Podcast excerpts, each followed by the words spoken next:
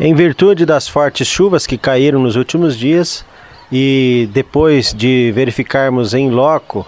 os estragos que essa chuva é, provocou, não nos restou outra atitude a não ser decretar uma situação de emergência aqui no município de Terra Nova do Norte. Com isso, a gente traz para cá a Defesa Civil Estadual, a Defesa Civil Nacional, para que juntos a gente consiga é, recuperar esses estragos feitos pelas chuvas. É, a gente sabe que o município tem suas limitações, nós com a equipe que temos, com o maquinário que temos, nós fazemos o, aquilo que é possível, mas em virtude do grande estrago que as fortes chuvas é, é, provocaram nos últimos dias, não nos restou outra alternativa a não ser pedir esse socorro para a Defesa Civil. A gente está muito confiante que com esse decreto nós vamos conseguir alguns recursos para ajudar na recuperação desses pontos afetados.